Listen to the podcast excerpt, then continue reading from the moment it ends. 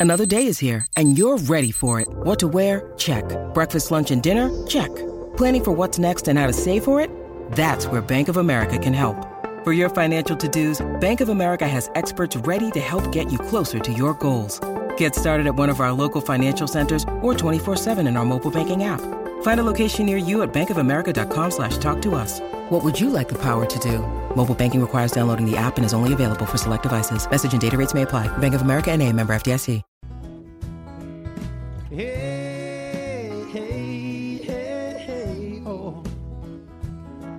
Said, hey, hey, hey, hey.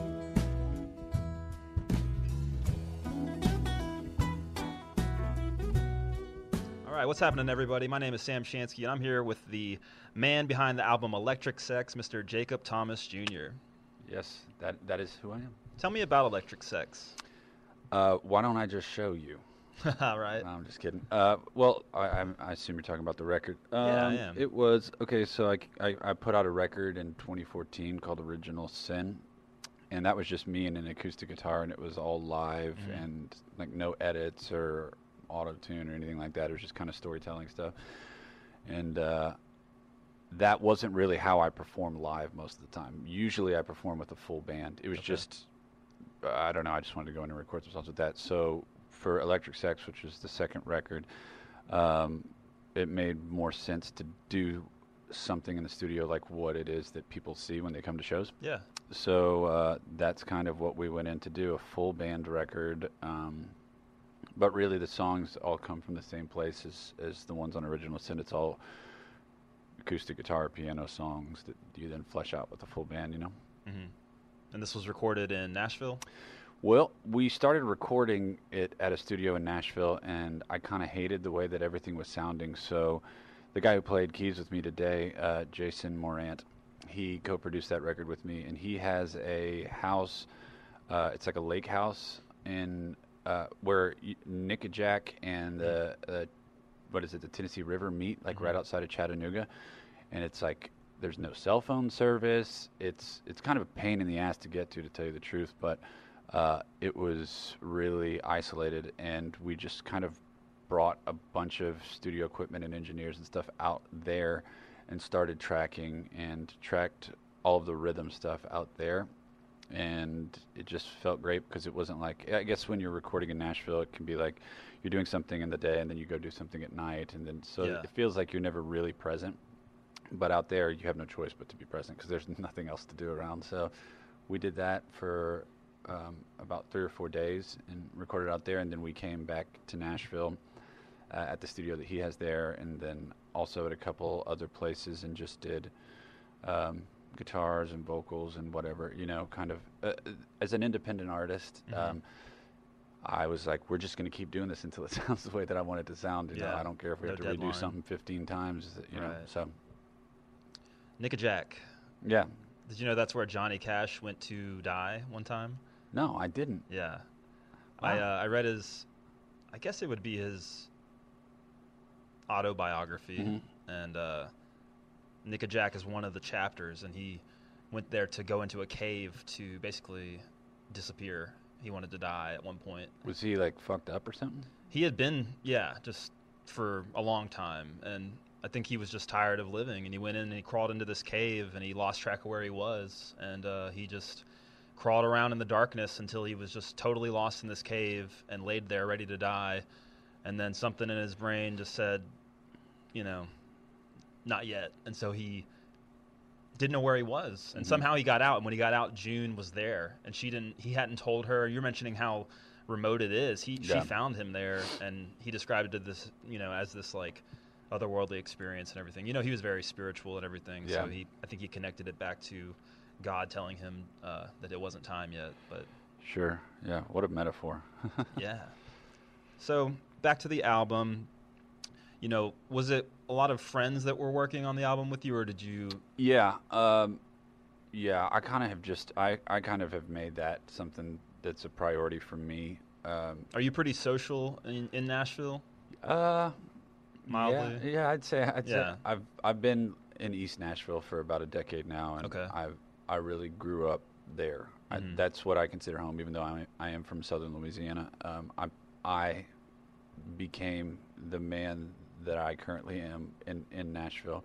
And that was a lot of going out, a lot of a lot of time in bars, a lot of time in shows, and meeting other people with similar interests, and trying to take what I could and um, and learn what I could. But yeah, I'd say uh, most of the people who worked on this record, as far as performing or recording and everything like that, I would consider to be very, very close friends. Um, and that's great because I want people who feel like they have a vested interest in the music to be involved in it, not somebody that is doing it um, for a paycheck or, or, or really for any other reason. Like, I want people to feel bad if people don't like the music.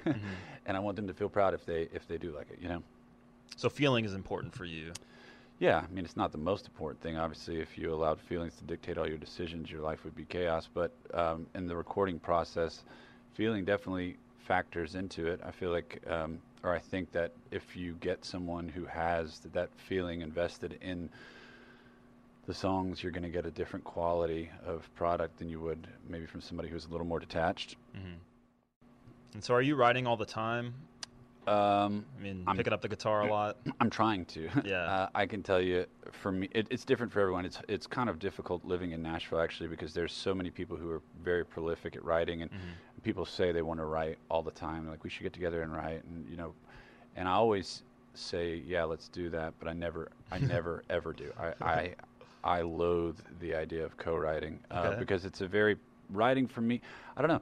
I don't write songs to write because I feel like there needs to be more music in the world. Like Uh-huh. I think there's tons of music in the world. There's a ton of shitty music. I'd say 97% of the music that's out there is just shit, and it's clouding the ether so that that 3% of really good music is having a hard time getting past all that other shit. You know. Uh-huh. So I definitely am not like I got to write a song today. I Got to write a song today Yeah. the best I can do is kind of posture myself in a position to receive something if I hear it in my head. And, and sometimes I sit down and pick up a guitar and nothing comes out for months or, or you know, years. And then sometimes I sit down and in two weeks I'll write 10 songs. It's just a matter of if the universe wants something to happen and I happen to be the vessel through which that's happening, you know? Yeah. On a, you know, serious note, I read what you wrote about having lost some friends recently. Yeah. And I'm sorry about that. Thank you. And um, I'm curious as is music therapy in a way for you? I mean, Uh, going through these experiences, is it music that helps you get through it, you think? Um, in- Therapeutic, in, you know? in a way well the the live performance aspect of music is very therapeutic to me the writing part of it and the creation of the record the rec- recording and all that stuff can be very anxiety inducing to me because you Yeah. do feel that sense of urgency to get something done but I have to discipline myself and remind myself that it's not worth forcing something um, so um, the music is therapeutic for me in, in some ways, but I don't I don't use I'm not out pushing an agenda. When I put out music, I'm not like this is what I feel. That's not necessarily therapy for me as much as the live performance. Being in the moment and and live creating music with people that you're close with and stuff. That absolutely is therapy. Like my brother, my yeah. brother died, and I was supposed to go down to the funeral, but I had a show to play the next night, and my mom was like, um, "Obviously, you're not going to do that." And I was like, "No, I think I need to do that. I Mhm. think I need to do that because that's the one little area where I feel like I have some element of control in my life right now, and I need Yeah. to feel that, you know." Yeah. So in that way, it's very therapeutic. Interesting. Yeah, I think it's very different for a lot of people. Some people, it's the total opposite, where performing live is what gives them the most anxiety, Right. and being in the studio where it's just them and the creation process and everything is what they long for. So, Yeah, it's I I, I interesting. I'd say for most people it's probably that way, but in my mind it's the other way for some reason. I don't know. how did you get started with music? uh, I grew up in the church. Um, Do you think that has something to do with it? You think? Uh, well, yeah. I mean, I was a, uh, uh, I was on like, I guess music worship teams in church growing Mhm. up, and uh, I always, I mean, I took piano lessons when I was a little kid, and I've just, I was, it, it was one of those things. Honestly, I can't remember a time before music. I've always known that that's what I wanted to do, and I've always loved writing and that kind of storytelling, and never really had to figure that out. I, I truly don't remember a time when I didn't know that that's what my thing was. What were you playing then? Guitar? Or? Uh, I started out with piano, Mhm. um, and then uh, I moved to bass, and then to guitar, hmm and then I kind of went back and revisited organ and piano, and uh, I just love the challenge of trying to figure out a new thing, and I love the the avenue of expression that an instrument can have that sometimes your your mouth or, or actions don't. So uh, a new instrument is a new challenge, is a new avenue of expression, and so like I picked up the accordion. Obviously, being from Southern Louisiana, I grew up listening to a lot of Cajun and Zydeco music. I hmm picked up the accordion recently, and uh, just really anything that pops into my head it seems like a challenge. You know, I dig into. I, I think that maybe I also grew up in a uh, worship team environment, Mhm. and I think that that prepares you for being in front of people from a young age and everything. Yeah. And so that idea that maybe you don't get anxious in front of people could come from that. right. You know? It's like I don't ever remember a time where I wasn't in front of people Yeah. at, at least once a week doing music. Yeah, and in that same way, uh, you were. You mentioned the word vessel, like you were a vessel at that point for Sure. worship, and so it wasn't about like you as a person on stage. It was like we're this uh, conduit for the worship process. And I think for people that go on then to make uh, their own music and be in the rock and roll world or whatever, that still applies in a weird way, and you, there's a difference, I think. Yeah, it's actually kind of strange doing church music like Mhm. I did, especially being the person who was leading that when I was younger. It taught me how to. Uh, now, granted, the church is a different conversation, and I could tell you a ton of stuff about how horrible that was for me. But Yeah. the the learning how to do live music in a worship environment taught me how to perform while reading the crowd and seeing what direction the music should go and allowing Mhm. that kind of as a live thing to dictate what was happening with the, with the energy of the song, the flow of the set, Right. and everything like that. And in that way, it allows people to be as much of a part of what's happening musically is the people who are actually performing the music. Right. You know? Yeah. It's not like I'm just pushing forward with what we're going to do here. Right. No, we may drop it down for a minute, like you did earlier, even in your Yeah. sound check, and like, hold on now, let's bring it down. And you talk Yeah. to the crowd, and you got to be able to then bring it, bring it back up. Feel the spirit. Take yeah. people on that emotional roller coaster, man. Totally. so, uh, you know, what are you listening to right now that that you're excited about? Any music out there that you mentioned? You know, three percent of uh, music Mm-hmm. is good music. What three percent are you on right now? Uh, I'm I'm on the three percent that has stood the test of time. I grew up growing up in the church in, in a very strict uh, like environment. Uh, Mhm. I was I guess you would say sheltered growing up. Okay. I wasn't able to experience a lot of classic rock music that shapes a ton of people, and they reference it. The the older I get, the more I do music with people, they'll say, you know, it kind of sounds like this, and I'm like, yeah, actually, I don't know because I never listened to that. Because when Mhm. people were listening to that, I was listening to Christian music. you So know? you're still discovering. Stuff. Yeah, I, I I am a creature of habit though, so I have like a playlist, and it's mostly older country and like you know Don Williams. I love Gary Stewart. Um, ELO is like con- I can't get my mind away from ELO, and uh, Queen is really happening right now. I know that movie's out and stuff like Yeah. that, but I've been into like redigging into all that stuff and just the majesty of that band, the way that they were able to do what they did. Obviously, Fleetwood Mac, just kind of the the stuff that is proven. That's kind of what I try to like and put into my spirit. You know. Yeah, I like that. I didn't really grow up with country music, and so I've recently been digging into that hmm and uh, learning a lot about the Bakersfield sound and Yeah. different stuff like that, which I just had no idea about. Which leads to another question: um, Were you into um, the Kershaw brothers? Have you ever heard of them? Being from Louisiana, Uh, I have heard of them. Yeah. Um, I can't say that I have a whole lot of experience with their music, but I definitely have heard stories. Uh, there's a great um, song called "Louisiana Man." uh-huh. and Spotify does this thing now where they tell you what you've been listening to all year. Yeah. And that was one of my most listened to tracks that they reported back was Louisiana Man, but the one that Buck Owens did. Okay, cool. So, So it's got a Bakersfield uh, Yeah. feel too. yeah. And just I feel like you know, sort of the music you kind of play, I feel like you might be into it. Oh so- man, I would absolutely be into it. My friend uh, Elise Davis, who's a great uh, writer and stuff, she and I had were fortunate enough this year. We went on tour with Dwight Yoakam, Okay. so we, I mean, it was great to play those in front of those people, but it was also just great to stand there and watch like one of the people who's kind of a pioneer of that Yeah. sound, you know, like do that and it would just talk. Cool. I could sit there with a notebook every night and just get better. That's not where the the blue jeans song came from, is it? no, that was Because he wears some blue jeans. man. Yeah. Oh, yeah, he does. he wears the shit out of some blue jeans. Uh, no, that song actually came from my buddy Raylan Baxter. Came to see a show that I was playing in Nashville, and he was like, he and I have been friends for a very long time and have toured and played together. And he's like, man, uh, and he always shoots straight with me, like, and I do with him as well. But he was just like, you should try to write some songs that aren't in a minor key and, and like maybe not about like drinking and like having bad relationships. And I was like, okay, fuck you, first of all. he was like kind of breaking my balls, but I was like, all right. Like I thought about it, and like for a couple days, I was like, all right, I'm gonna try to write something outside of what is comfortable for me to normally write. So that was Uh-huh. kind of just an exercise in that. And he actually really likes that song, so it worked out.